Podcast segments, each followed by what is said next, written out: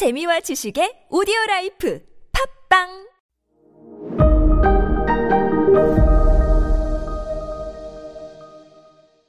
네, 여러분 안녕하십니까. 역사 스토리텔러 썬킴 인사드리겠습니다.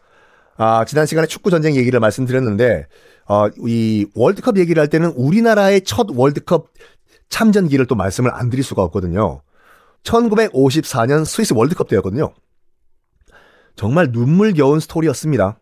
그 잠깐 말씀드릴게요. 천구백오십사 년이라고 하면은 육이오 전쟁 끝난 지 일 년이 안 된 때였어요. 나라는 정말 쑥대밭이 된 상태였죠. 그때 그때 이제 그 아시아 지역 예선 티켓이 예선전 티켓이 세 장이 배, 배치가 돼요. 중국, 중화인민공화국, 그다음에 한국, 일본 이렇게요. 중국은 바로 포기해요. 왜? 중국이 너무 축구를 못하는 거 자기도 알았거든요. 중국은 지금도 그 십사억 인구면은요 마라도나 펠레 손흥민이 몇천 명은 나와야 돼요. 십사억에서.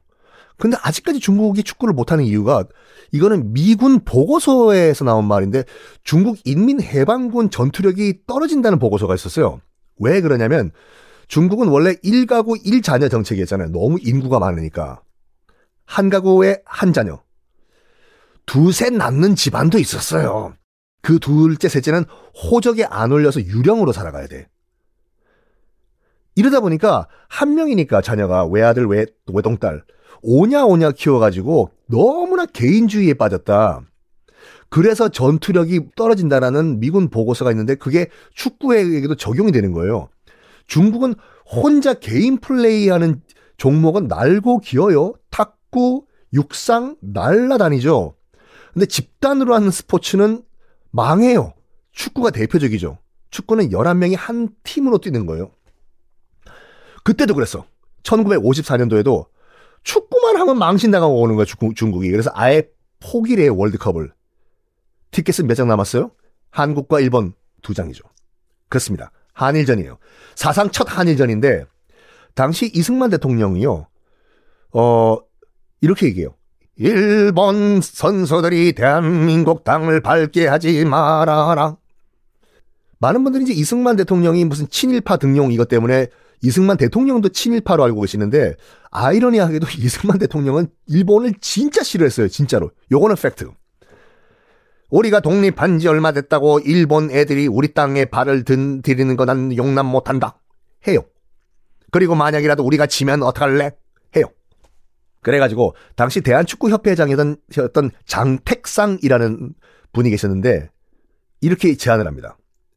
가가 그러면 홈앤어웨이 경기니까 한 번씩 각자 나라 가야 돼요. 우리가 일본 한 번 가고 일본도 우리나라 한 번 오고 예선전 이렇게 제안을 합니다. 가가 뭐냐 두 경기 다 그러면 일본에서 하면 어떻겠습니까? 그러다가 지면 네가 책임질래? 망신 어떡할래?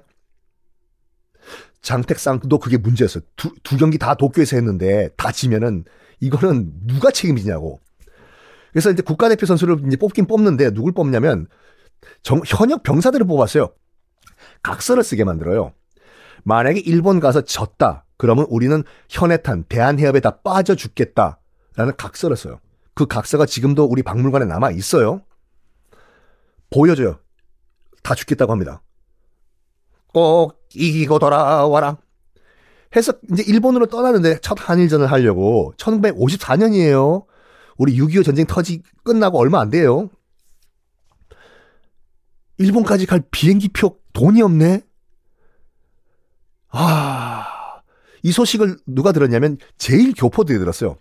제일 교포들이 십시일반 돈 모아가지고 비행기 값 사라고 돈 보내준 거예요. 비행기표 살 돈이 생겼어. 문제는 유니폼 양복이 없어요. 그래서 각자 지인들한테 양복을 다 빌려 입었어. 그 당시 기록 사진 보면요. 대표단이 입고 있는 양복이 다 달라요. 색깔이. 각자 빌려왔기 때문에. 그리고 결정적으로 축구화가 없어. 먹고 살 것도 없는데 축구화가 있겠나. 그래서 축구화를 급하게 만들었는데 목조 축구화였어요. 물론 위는 가죽이고 이 밑창이랑 스파이크가 목조였어요. 나무, 나무. 그러다 보니까 이거 참 그거 가지고 축구가 되나. 스파이크가 나무다 보니까 뛰다 보니까 나무가 닳잖아요. 그러다 보니까 못이 안쪽으로 튀어 들어가는 거예요. 못에 발을 찔리고 피, 양말 피 철철 흘러지고 이 상태로 지금 출국을 하게 생겼어 지금요. 그것도 정식 비행기가 아니라 전쟁 끝난 다음이니까 미군 수송기를 빌려 타고 부산 수영 비행장에서 도쿄로 들어갑니다. 첫 한일전을 위해서. 그날이 언제였냐? 부산 수영 비행장에서 비행기를 타고 일본으로 간 그날이 천구백오십사년 삼월 일일 삼일절 날이었어요. 지면 안 돼요. 도쿄에 도착을 했습니다. 도쿄에 도착해서 처음으로 우리가 경기를 한 그곳이 어디냐면 메이지 왕립 스타디움이었어요.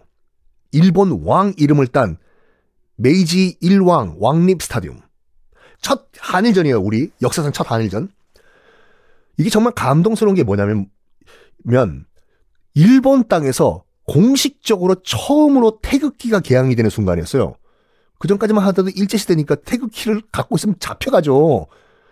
처음으로 태극기가 개항이 되고 그 다음에 일장기가 개항이 되고 우리나라 애국가가 처음으로 도쿄 하늘에 울려 퍼지는 순간이었어요. 정말 감동 그 자체였죠. 아, 지면 안 되는 경기예요. 관객들은 다 일본인들이에요. 조센징 하면서 첫 번째 선제골은 우리가 먹습니다. 일 대 영 우리가 지기 시작했어요. 당시 이제 그 참가했던 홍덕영 골키퍼를 비롯해서 아 그때 참가 선수들 대표단 선수들의 말에 따르면 첫 골을 우리가 먹고 난 다음에 다 손을 잡았대요. 여기서 죽자. 우리가 지면 안 된다. 그래가지고 정말 죽기 살기로 경기를 치러가지고 결과는 우리가 오 대 일로 이겨요. 첫 경기. 첫 한일전 우리가 이깁니다. 그리고 두 번째 경기 똑같은 왕립 경기, 경기에서 이 대 이로 무승부예요. 일승 일무로 우리가 월드컵 본선 나가게 된 거예요. 일본을 꺾고. 와가 아니에요. 그때 이승만 정부의 목표는 한일전까지가 목표였거든요. 근데 어쩌다 보니까 스위스까지 가게 된 거예요 지금요. 계획에도 없던 과연 스위스까지는 어떻게 갈까요? 다음 시간에 공개하겠습니다.